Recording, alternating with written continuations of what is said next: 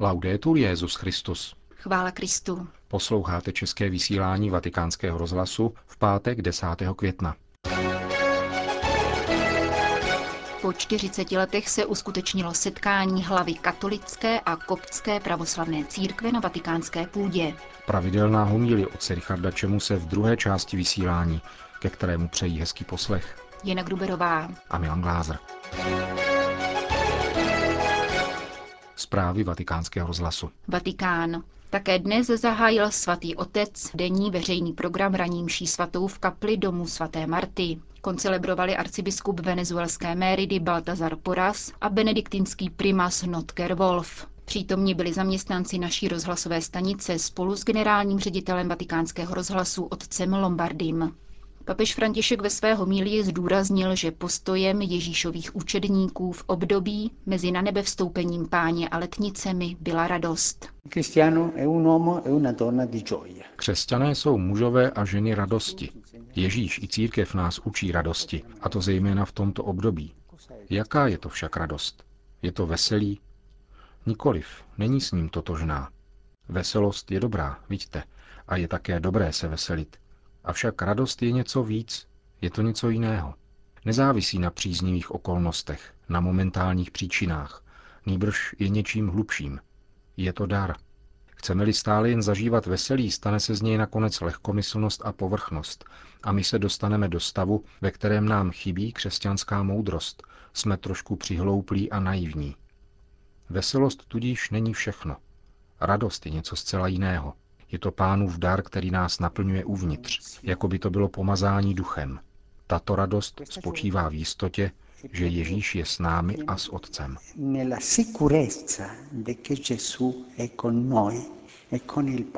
Můžeme se touto radostí trochu naplnit do zásoby, abychom ji měli stále sebou, dotazoval se svatý otec. No, ne, pokud si totiž tuto radost chceme nechat jen pro sebe, nakonec onemocní. Srdce pak máme trochu pomuchlané a ze tváře nevyzařuje ona velká radost, nýbrž nezdravá nostalgie a melancholie. Obličeje takovýchto trudnomyslných křesťanů se někdy podobají spíše feferonkám nakládaným v octu, než tvářím radostných lidí, kteří žijí krásným životem. Radost se nesmí zastavit, musí jít. Je to putující cnost. Je to jar, který postupuje cestou života. Jde s Ježíšem. Zvěstování a hlásání Ježíše, radosti, cestu rozšiřuje a prodlužuje. Radost je cností skutečně velkých lidí, o něch velikánů, kteří berou s nadhledem omezenost a lidské nedostatky a nedají se zatáhnout do interních malostí komunity, církve. Jejich zrak je stále upřený k obzoru. A dnes máme krásný důvod k radosti, protože nás navštívil alexandrijský patriarcha Teodor II. Zakončil papež František a dodal. Je to bratr, který přichází za římskou církví, aby s ní hovořil a aby s ní ušel kus společné cesty. Teodor II. po svém včerejším příjezdu do Vatikánu navštívil baziliku svatého Petra a nekropolis a poštolovým hrobem. Ubytoval se v domě svaté Marty, kde se již včera večer mohl neoficiálně setkat s papežem. Dnes dopoledne jej svatý otec přijal na zvláštní audienci v knihovně Apoštolského paláce, kterou zakončila společná modlitba v kapli Redemptoris Mater. Papež František ve svém pozdravu připomněl setkání koptského papeže Šenuta III. se svatým otcem Pavlem VI. Před čtyřmi desítkami let, 10.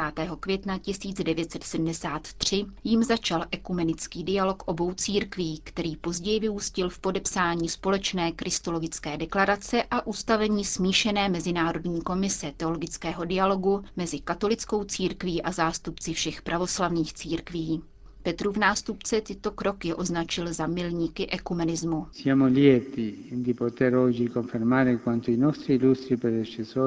Jsme šťastní, že dnes můžeme potvrdit to, co naši předchůdci slavnostně vyhlásili. Jsme rádi, že nás spojuje jeden křest. Jeho zvláštním výrazem je naše společná modlitba, která dychtí po dni, kdy se splní pánovo přání a budeme moci mít účast na jednom kalichu.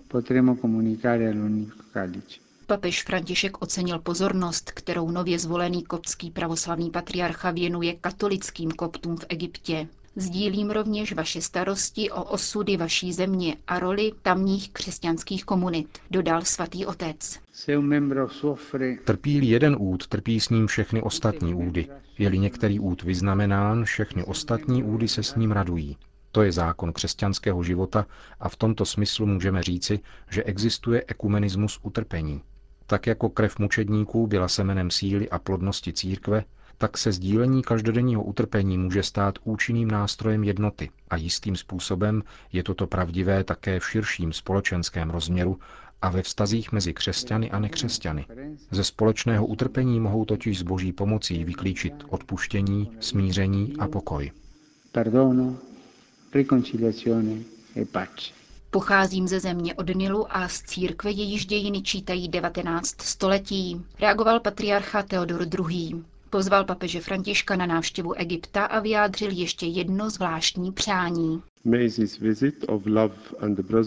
Kéž je naše dnešní setkání prvním z dlouhé řady lásky plných a bratrských setkání mezi oběma velkými církvemi. Navrhuji proto, aby se každoročně 10. května slavil svátek bratrské lásky mezi katolickou a koptskou pravoslavnou církví. Uvedl patriarcha koptské pravoslavné církve při dnešní audienci s papežem Františkem. Konec zpráv. Jako ty, Otče, ve mně a já v tobě. Tak nazval svou homílí k sedmé neděli velikonoční otec Richard Čemus. Jaký to papež, ten František? Staré, známé a tradiční se proměňuje v nové a aktuální. Musel přijít jihoameričan z konce světa, aby výjimečné se stalo normální. Nejet v panceřovém voze, sestupovat do davu a před očima bezradné ochranky výjít z Vatikánu až na ulici, dotýkat se lidí a nechat se jimi dotýkat. Benediktu by to, co koná František, býval neodsouhlasil ani kruh nejužších přátel, už vůbec ne jeho bratr Georg, ba sám boží lid by asi povstal a stařičkému papeži uložil více se šetřit a méně hazardovat se zdravím i osobní bezpečností. Už jen proto, aby síly, co má ještě k dispozici, investoval do sepsání svých jedinečných intelektuálních rozborů a teologických reflexí. Neboť takové knihy jako Ježíš z Nazareta, když ne on, kdo je napíše?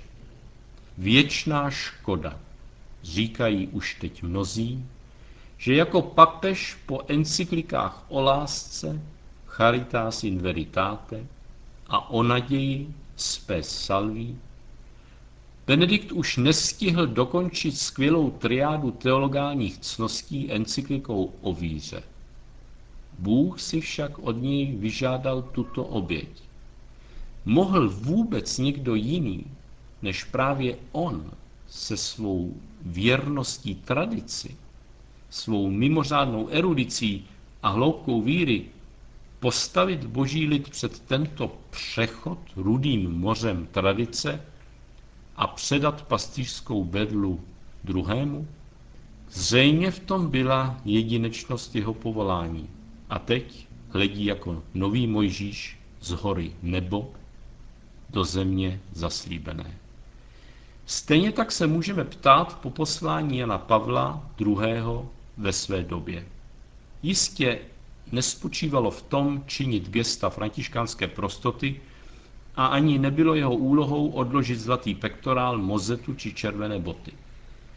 Tím, že se Karol Vojtiva do těchto tradičních atributů naopak oděl, nabili duchovní sílu biblických polnic, jejíž zvuk rozbořil hradby Jericha. Kdyby naopak slovanský papež, podobně jako František na Velký pátek u Kolosea, předstoupil před boží lid v kabátě sice tradičně bílém, až na paty dlouhém, ale zjevně ne šitém na míru, autoritě jeho osobnosti by to na rozdíl od Italo-Argentince Františka nepřidalo. Od Poláka Vojtivy se čekalo něco úplně jiného. Dát komunistickou diktaturou utiskované církvi důstojnost a sebevědomí v jejím boji o přežití. Duch mu vnukl jiná gesta, skrze která chtěl, aby hovořil. A František, i on naslouchá, co říká duch církvím. A tlumočí to, co slyší gesty, která může tak přesvědčivě konat pouze on, latinoamerikáno. Cokoliv jiného by vyznělo plané, strojené a mimo kontext života. Kdyby tak energicky nekázal jednoduchou a srozumitelnou řečí, ale vybrušoval by, taktizoval a nestoupil by do prostoru, který mu Benedikt připravil, nevyčpěl by brzy onen mocný závan ducha, kterým vybrovala církev daleko za své viditelné hranice ve dnech konkláve? To nové jaro, které tak libě provonělo naši naději, by zvadlo ještě dřív, než nasadilo na květ. A co by se bývalo stalo s námi, kdyby Ježíš býval tolik nepřeháněl v úvozovkách? Byl trochu víc diplomat a s Kajfášem, Herodem a Pilátem se jako člověk dialogu aspoň trochu dohodl. Štěpán by nemusel zemřít. Sice by nebyl plný ducha svatého, jak říká písmo, nehleděl by k nebi a neviděl nebesa otevřená a syna člověka, jak stojí po pravici boží, už tu plemne. Ale za to by nedal židům důvod dávat se do velkého křiku, zacpávat si uši, a tudíž ani motiv se na něj zuřivě vrhat, vyhnat ho ven za město a tam ho kamenovat. No a Pavel, ten by zůstal šavel. A skutky apoštolů, měli by vůbec o čem vyprávět? Prostě nebyli by. A nebylo by ani Janovo evangelium a nebyl by ani tento text. Ježíš pozvedl oči k nebi a modlil se, Otče svatý, prosím tě nejen za své učedníky, ale také za ty, kdo pro jejich slovo uvěří ve mne. Ať všichni jsou jedno. Jako ty, Otče, ve mně a já v tobě, tak i oni, ať jsou v nás, aby svět uvěřil, že ty jsi mě poslal. Kdo by byli ti učedníci? A kdo bychom byli my? Z jakých zdrojů bychom žili, kdyby Ježíš nešel na kříž a dělal kompromisy. Proto, říká papež František ve svém kázání z 8. května, živá voda, kterou je Duch Svatý, tiší žízeň našeho života. Protože nám říká, že jsme milováni Bohem jako děti a můžeme s jeho milostí žít jako Ježíš. Nasloucháme však Duchu Svatému. Co nám říká Duch Svatý? Ptá se František. A pak apeluje, nechme se vést, nechme se vést Duchem Svatým, nechme jej, aby nám promluvil do duše a řekl, Bůh je láska a neustále nás očekává. On je Otec. A toto říká srdci jedině Duch Svatý. Jdeme vpřed touto cestou lásky, milosrdenství a odpuštění nabádá nás papež. A kniha zjevení dodává, blaze těm, kdo si vypírají šaty, budou mít právo na strom života. A branami vstoupí do města. Duch i nevěsta volají přijď. Kdo to slyší, ať také zvolá přijď. A kdo žízní, ať přijde. Kdo touží po živé vodě, ať si ji vezme zadarmo. Ten, kdo to dosvědčuje, říká, ano, přijdu brzy. Amen. Přijď, pane Ježíši. Hovořil otec Richard Čemus. Končíme české vysílání vatikánského rozhlasu. Chvála Kristu. Laudetur Jezus Christus.